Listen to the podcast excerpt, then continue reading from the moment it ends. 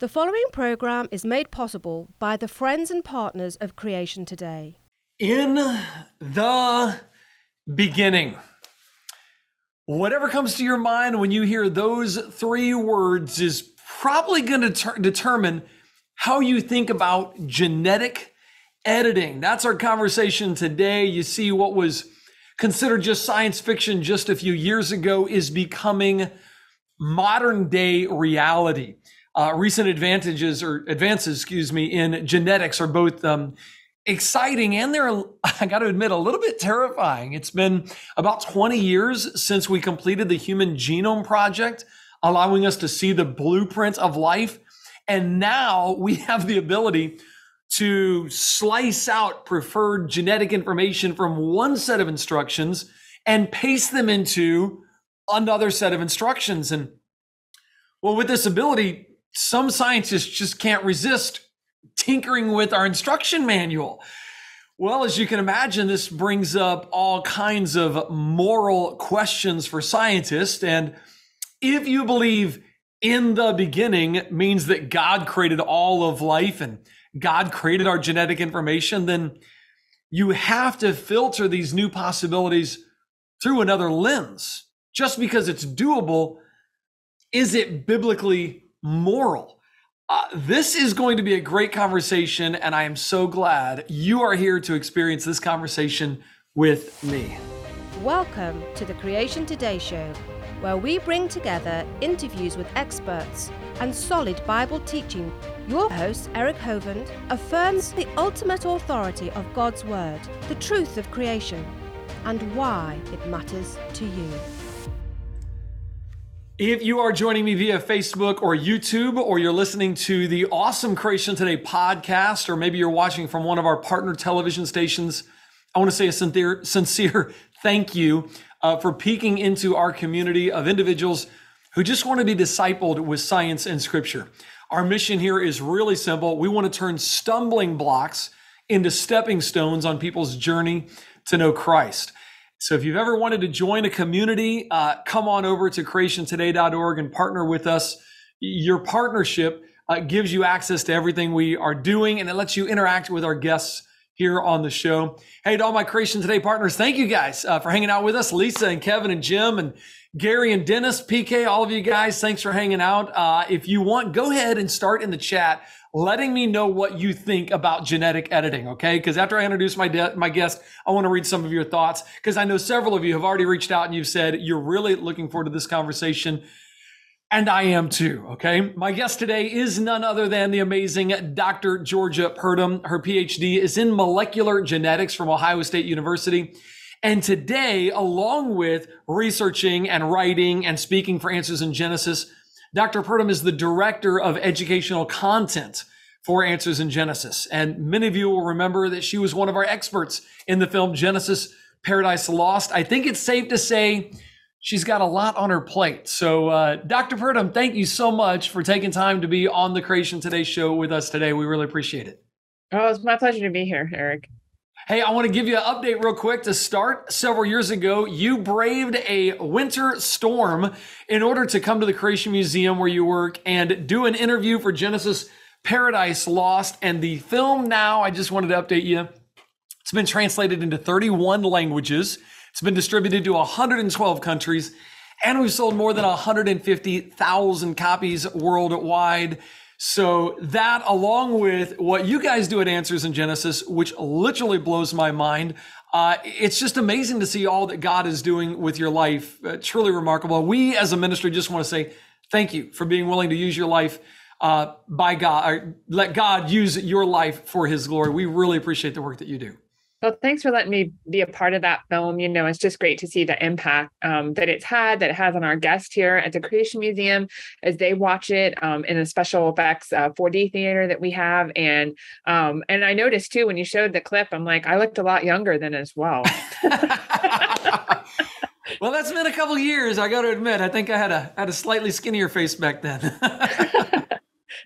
Hey, we've got a really interesting topic today, genetic editing. And I don't know where I'm at, to be honest, but with your degree in molecular genetics, I figured this is the perfect topic for you. And I thought I might as well ask you to start with, you think Ken is going to let you tinker around with some of the animals there and their genetics at the Ark Encounter and Creation Museum? You guys could have a true one of a kind there that people would come see. What do you think?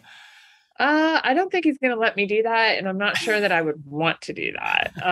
You know, it's not that easy. A lot of times I think when we hear about these types of technologies, it might sound relatively simple what they're saying, but the reality is that it's very, very complex and we're still very much in the early stages of this. Well, that's what I would love for you to kind of get us up to speed on the whole genetics process. Maybe you could kind of start with giving us a little history if you think that's a good place to start. But I really am. I'm sitting here as a student today going, help. I know that some crazy things have happened that blow my mind. But where were we and where are we at and where do you think we're going? Okay. That's a big question. So yeah. Let me start with a little bit of history. So really, okay. Genetics as a science hasn't been around all that long, because it is so challenging. You can't just look through a light microscope and see DNA. That's just not possible. And so really, the first time that we kind of see genetics coming into play or developing as a science is Gregor Mendel. You know, back in the 1800s, the mid to late 1800s, with his pea plants and figuring out that certain traits were inherited, and doing some of the genetics on that, but he didn't really know what the molecule of heredity was. He knew that obviously offspring could inherit from their parents, and they did so in a certain fashion. They came up with certain laws, so to speak, within genetics, but he didn't really know what was the molecule that did that. And so that took a lot more experiments throughout the early 1900s to really nail down that it was DNA. But even then, we still didn't know what DNA looked like, right? What was the structure of DNA? And that wasn't until the early 1950s when Watson and Crick first published their paper showing the actual structure of DNA. So when you think about it, it really hasn't, I mean, it's really only been in the last 70 or so years that we've even known about the structure of DNA. And it wasn't until 2000 that we first even sequenced the human genome. So I know it was right as I graduated and got my PhD that they had figured out the human genome. And I, in fact, just saw a paper today where even 22 years later, they said we finally actually sequenced every single base in the human genome, because even though we came out with a sequence for it, there were still parts of it that are hard to sequence. And so we're just now. So this is where we're at. So what I'm saying is this is all very new technology, very new information that we're still dealing with as a whole when it comes to genetics. So I'm curious. Some of the things I've seen, I saw them, you know, back in 2002 genetically take, was it 2002 that they actually took the glow gene from a jellyfish and put it into mice? Mm-hmm. And I mean, I had a slide on that. Let me show you this. This is crazy. They genetically modified mice where they're actually glowing. They've genetically modified chickens to have no feathers. They've genetically modified pigs to have more, like double the amount of meat on pigs. And they just got FDA approval this year to introduce genetically modified cows that have like a shorter hair length, and it's called silk cows, where they're literally able to live in hotter climates easier. And so I thought, wow, we're doing some really interesting things. What's possible with this? Like, okay, they introduced CRISPR. Anyway, I'm seeing all this, and it's honestly, it scared me. Years ago, I'm like, this is wrong. You guys are messing around with God's, you know, genetic engineering. I got Rodney on here saying, hey, I'm against genetic engineering as a diabetic. Both my wife and I are taking insulin. And I go, yeah, Rodney, you know, they genetically modified insulin back in the 80s to be able to produce probably the insulin that you're on. So, I think like with anything, I think we have to be careful, because just because it can be used for maybe, and it can seem scary, we have to think about that there can be good uses and there can be bad uses for anything. It's just like dynamite. Okay. It can be used to blow something up so we can build something else, or it can be used to blow up people. So, I mean, those are two very different things. And one is a very good use and one is a very bad use. So I don't think genetic engineering or genetic editing in and of itself is evil. We don't want to throw the baby out with the bathwater, so to speak. So we just have to figure out how to use it well. And like the animals that you were talking about, they're of course genetically edited in different ways. And they've been able to develop these, sometimes it's through even mutations that they've discovered that they've made in these animals that, like, I don't know specifically on each of those. Obviously with the glow in the dark mice, so to speak, that's the ability to put a particular gene in, like you said, and have them express it. But in other cases, it could just be that they've made mutations so that, like, maybe, and again, I don't know, but the chicken doesn't have feathers. Okay. So, you know, there can be some good uses, like on the cow that you were talking about. And even when you were talking about insulin, there are genetically modified organisms like bacteria that produce the human insulin that diabetics need. So there are some really good uses for genetic engineering, I think. But I think when it comes to CRISPR, which you mentioned, CRISPR-Cas9 system, that is the newest in genetic, specifically in genetic editing, not just genetic engineering, which is sort of a broad term, but genetic editing and being able to specifically go into the genome of an organism and make a very specific change. So do you want me to give you some background on CRISPR and how all this came to be? Yes. Please do. This is fascinating to me. So CRISPR was first kind of the whole system. It actually comes from bacteria. So I don't know if most people understand that, but the CRISPR-Cas9 system, it comes from bacteria and they use it as part of their immune system. So it might seem kind of weird that bacteria have an immune system, but they get infected with viruses just like we do. And so this is a way for them to sort of fight back against those viruses. So they use it in a way. And that was discovered probably back in like the late 80s. That was first discovered, but it wasn't until like 2012 that they first, so 10 years ago, that they first said, okay, we can actually take that system that they have, that God has designed those bacteria to have, and we can utilize it in a way to make genetic changes, very specific, precise genetic changes in organisms. Okay. So that was basically the idea behind it. And so it sort of acts like, basically what it does, and there's different versions of this, okay? So I'm not describing every version of CRISPR-Cas9 that's out there because they've modified it. They've, you know, they can do different things to it. But the basic idea is that it's a pair of molecular scissors that goes in and cuts out a very specific piece of DNA.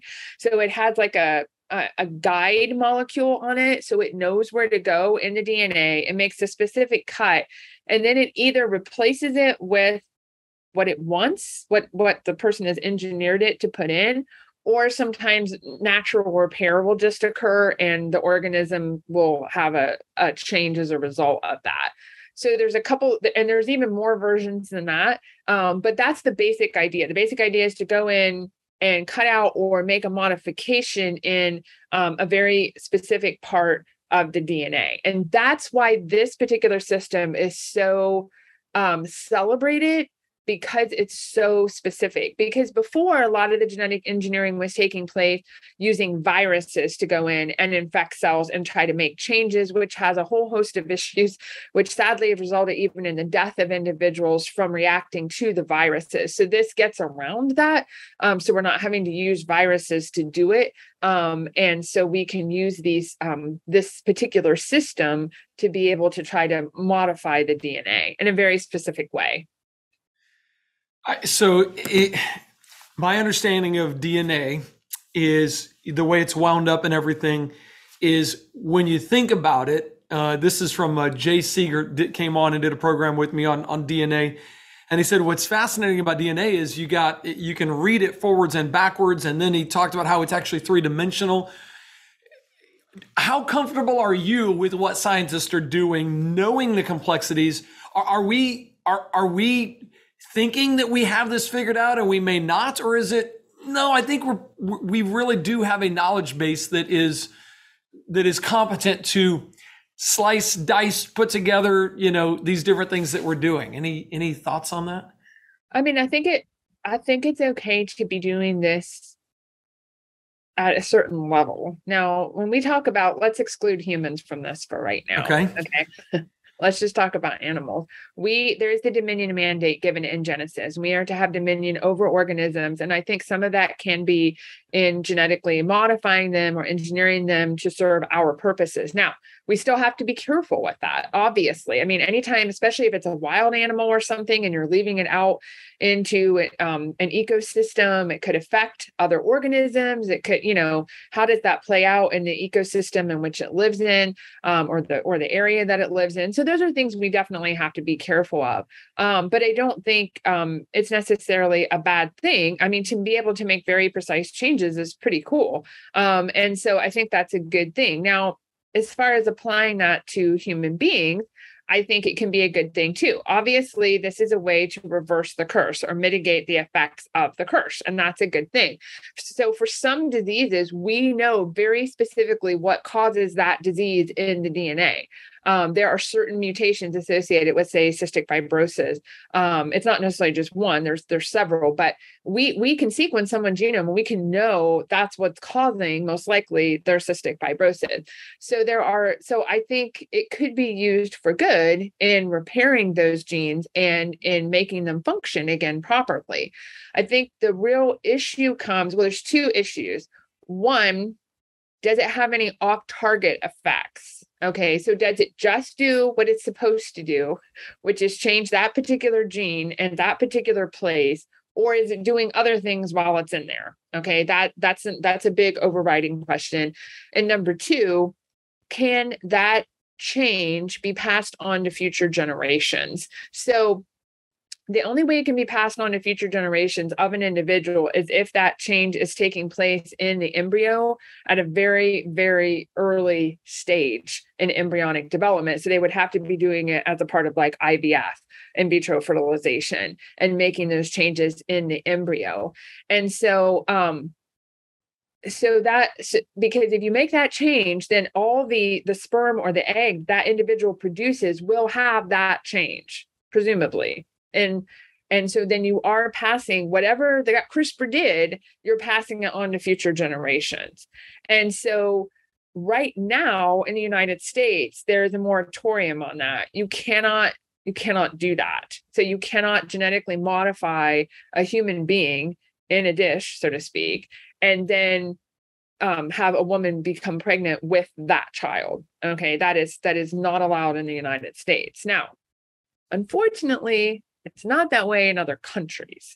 And so China, back in 2018, there was a scientist, and this made the headlines, and so probably a lot of people are familiar with it, that supposedly had done this to fraternal twins that a woman did give birth to, and then also a third child, which was given birth to by another set of parents. And so that he made these changes. He was actually trying to modify a gene called CCR5, such that these children would be immune from getting HIV infected. So they would not be able to have AIDS. So that's what he was trying to do. The thing is, it didn't really work. It did make modifications to that gene, but not the specific modifications that he wanted. And it made different modifications in each of the twins. So that's why it should not be used in humans, that to the extent that they're going to pass it on to future generations like that. Now, that being said, all right, I think that's very, very problematic. And he went to jail for that. Okay. Wow. So he served prison time. I believe he just got out, but he served several years of prison time for that. And that is very problematic. But there is a lot of ongoing research, clinical trials with CRISPR that are just changing the individual cells of a person, not their sperm or their eggs. So they're just making changes in the adult. I have no issues with them doing that, as long as they're trying to do it in a safe way. Because obviously, like, I just saw a paper today where they said they're using CRISPR-Cas9 to try to help individuals who have herpes virus eye infections. Okay. There's no good way to treat that. And so they're trying to basically use CRISPR to cut out the virus so it doesn't cause the problem, okay, in the eyes. They're also using it to restore vision loss in congenital retinal disease. Okay, so these are things that these individuals, they have no hope. There's no type of treatment. And so they're using them to try, they're using it in these clinical trials to help these individuals. They're not going to pass it on to the next generation. And it may be the only treatment that they can ever get for this. So I think, you know, that those can be some good uses for it. But like I say, when we go around playing around with children like this and not knowing what the long-term impacts of that are going to be, and then not even making the changes you specifically wanted, it rings, definitely rings some alarm bells. Well, that it brings up to me the idea that Jesus in Scripture healed people. You know, he did literal miracles. So, you know, I would imagine a skeptic now going, I wonder if he just knew something about DNA and he was pulling a CRISPR, you know, like what was going on there. But he did miracles. He healed the blind. He made the lame walk.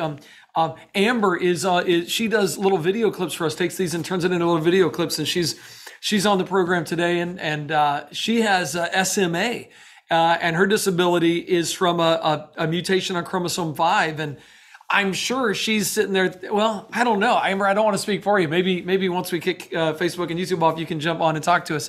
But I mean, going, okay, this is the way God made me, but what if something could change? I think I'll let her tell us about that afterwards. But anyway, she suffers right now from SMA. And another friend of ours that used to help us here or has cystic fibrosis. And I go, if this is something that can help in the healing process, I mean, we're all trying to get back to the perfect world, right? We're all in this sin-cursed world. We're trying to get back to the Garden of Eden. We want that health, that slowest possible rate of dying, health. We want that in our lives. And so it's hard to look at somebody who's suffering from a disease and go, yeah, we shouldn't be doing any genetic modification, even if it does help you. I go, man, personally, I'm kind of like, I kind of would, yeah, I think if I was going blind from something, I would want something that could help that. So I see the good from it. I also see, as Gary says in the chat, one of our members, he said it can be helpful, but the concern is who's going to be regulating what, yeah, and what should be done. I mean, in a society where godly morals are no longer the criteria for our behavior, we can't control negative and damaging uses of this ability. So where does our worldview come into genetic editing? Yeah. And I think we have to, as Christians, we do have to think about those things. I mean, we don't have control over it most of the scientists working on this probably are not Christians. They don't have a biblical worldview. They don't see anything wrong with even experimenting on what are essentially little tiny babies in a dish. I mean, you know, and then throwing those out. I mean, that's already happened with CRISPR, where they've experimented even here in the U.S. That part is allowed, sadly. So I would say anything, obviously, that takes the life of an individual should not be done. You know, any type of embryonic stem cells or embryonic, you know, using embryos to test these things is definitely a wrong thing, because it's killing, ultimately results in the death of these individuals. Not that the process did it, but then they're throwing them out afterwards because they're not allowing them to be implanted. So I think that's the number one criteria, is to preserve life, even the unborn life. So we have to do that.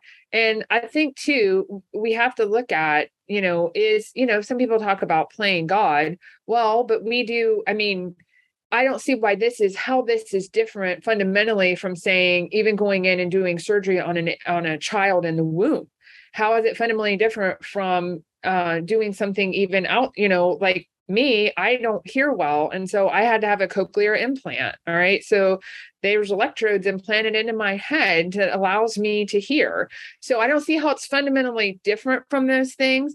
And so those are good things and good ways to be able to mitigate the effects of the curse in a fallen world. But when it goes to either killing life, or when it goes to, it being passed on to future generations, then I think we have to draw the line, and we have to say that's not somewhere we're willing to go, especially when, and there's been some other papers that have come out recently that showed that CRISPR is having off-target effects. So that is a concern of mine, with this particular technique, and we need to do more research on it, and we need to really carefully look at that. So it's not quite slicing and putting in exactly what we think or what we're trying to do every time. And when you have those kind of, quote, mutations or those kind of side effects, I guess you'll say, where it cuts and splices or does something it's not supposed to and targets something that you weren't intending, we don't know what the outcome is. I mean, we're kind of left in the dark. I looked at the, I should have put these slides in. They have the human chromosomes mapped out 1 through 26, and then the X and the Y, and they show all the different places where they know a mutation here causes this disease, mutation here causes this disease. And first of all, it flies in the face of evolution that says mutations cause evolution to happen. All we see is these mutations. It's like, these are the diseases that we know about. These aren't even the ones that track the people that died because we never got to figure it out. So not including the deadly ones, we're not seeing these beneficial mutations. But when it comes to the line, you said, okay, killing human life is a line. Being passed down to the next generation would be a line, because now you don't know how many people you're affecting when you do something in the embryonic stage that is going to affect their children and their children's children and so on. Are there any other lines in the sand that we should be thinking through from a Christian worldview? Yeah, I mean, I think the other line that we think about, obviously, with this is eugenics. And so where is it going to stop? I mean, obviously, in curing disease is a good thing. And I don't think anyone's going to argue that you shouldn't cure disease. But where does that stop? Well, I'm not happy with my height, or I'm not happy with my, whatever it might be. Now, I don't think in adults, we don't really think about that, because I mean, once you're grown, you're probably not going to be able to change your height through genetic editing. It's just probably not going to happen. Okay. Your bones aren't going to be able to probably handle that and do that and grow and change. So I think the eugenics concern is more of a concern for at the embryonic stage, where they would be making changes, not just to cure disease, which would, again, I'm not saying that we couldn't do that at some point, but I am saying that right now, I cannot see that, because it does appear to be making off-target effects. So that's my concern with that right now. But the question was, even if we decided, okay, well, if we can just cure this one thing and fix this one thing, then that's okay, even at the embryonic stages. But then where does it stop? Are we going to, probably a lot of people, I don't know how old your audience is, but I remember the movie Gattaca with Ethan Hawke. Yes. Okay. And if you haven't watched it, you should watch it. It's an older movie, but a lot of the things in that movie, it feels like very relevant to today, because in that society, they pick and choose, so to speak, the traits that they want. So obviously, just like with anything, it goes further than just curing disease, and that becomes the problem. And then you have eugenics, which means well-born or good in birth, and you have individuals selecting for or against certain traits, and then who pays for that, and do we prejudice against people who don't have that done? And it can have very catastrophic effects, just like it did in the early 1900s, when people weren't doing it on a genetic basis, but they were doing it on the outcomes, the traits, so to speak, that people showed.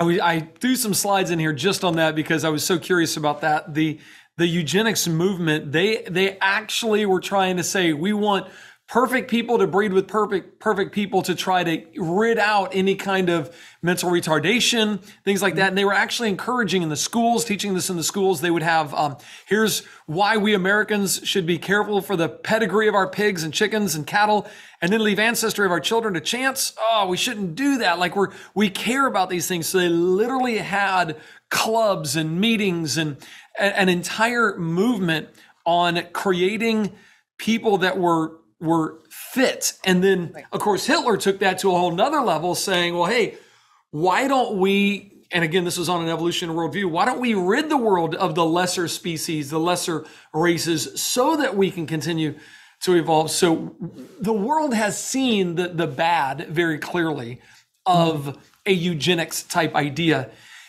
And it seems to me like there's already people wondering, well, hey, can we take the genetics of Einstein's intelligence and the athleticism of a Michael Jordan, and can we do what the movie Twins did? Can we try to create this concoction and get this, perfect human being? Mm-hmm.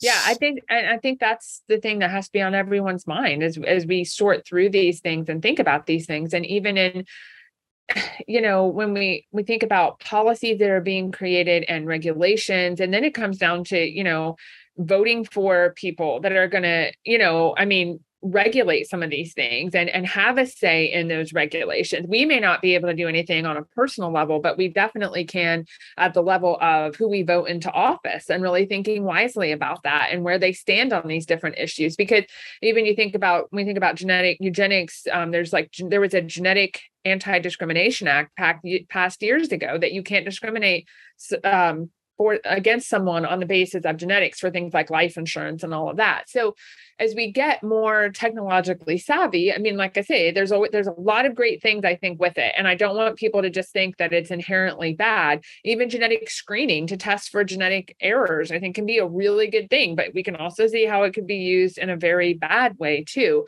So I think we just have to be watching where it's going, how it's going, and then thinking about how do we play a role in even with electing certain people or speaking against certain people or whatever it might be, and making our voice heard when it comes to these issues and what we need to think about. I'm going to have to let Facebook and YouTube go. Guys, thank you so much for joining me. If you want to catch more of this conversation, please come over to creationtoday.org and just partner with us for whatever you want and be part of the conversation. And you'll get to interact with our guests. We sure love that. I just want you to know I'm about to ask Dr. Purdom about probably one of the main things that people use as evidence for evolution. It's what converted a friend of mine who's an atheist named Paul Ennis on YouTube, runs a channel called Paulogia, just interviewed him a couple weeks ago. It's what took Rhett and Link, they were the most popular YouTube channel in the world, and caused them to say, I don't think Christianity is true anymore. I no longer believe the Bible. Evolution is true. All because of human chromosome number 2. I want to ask her about that and the genetics that's actually going on there, and a little bit more on this morality line. I mean, because we have this ability, how far do we go? I appreciate what you guys have already heard. Here's some lines in the sand. Don't kill human life. Don't have it be something that affects you don't know how many people down the line. So we've got a couple lines in the sand that I love, and I hope that that's helpful for you. You can join us each week here at noon. Live, Facebook, YouTube, and to our Creation Today watchers on television and on our podcast. Thank you guys so much for joining us. Look forward to seeing you next week. By the way, next week is going to be a great conversation. I'm talking to somebody who was a former atheist turned pastor and getting his story here. Like what did it take to go from atheism to belief in God and then Christianity and then a desire to not only leave atheism, but actually teach people not to be atheists. It's going to be a great conversation. You're going to love that one. Thank you guys for joining us. Dr. Purdom, probably number one things that people use to leave the Christian worldview that I've heard, and I would still call it an excuse, but nonetheless, this is what they've used, is they say, well, science proved that apes and humans are related because chimps and apes have 48 chromosomes, 24 pair. Humans have 23 pair or 36 or 42 chromosomes, 44 versus 42. And it looks like human chromosome that they now call 2A and 2B, which was 12 and 13 in a chimp, fused together, and that shows evidence of our evolutionary ancestry. And since we're talking about genetics, and I know we'll get back to more on the genetic editing, but this kind of plays into it. It's one of the main things, and I don't know if I gave it a good enough description. Maybe you need to give a better description of what they say this is evidence for. But I just know a lot of people are walking away from Christianity and creation because of this one argument. And I heard you do a talk on it. And I thought, man, can you bring us some of that knowledge on human chromosome 2? Does it prove an evolutionary ancestry as the experts are telling us today?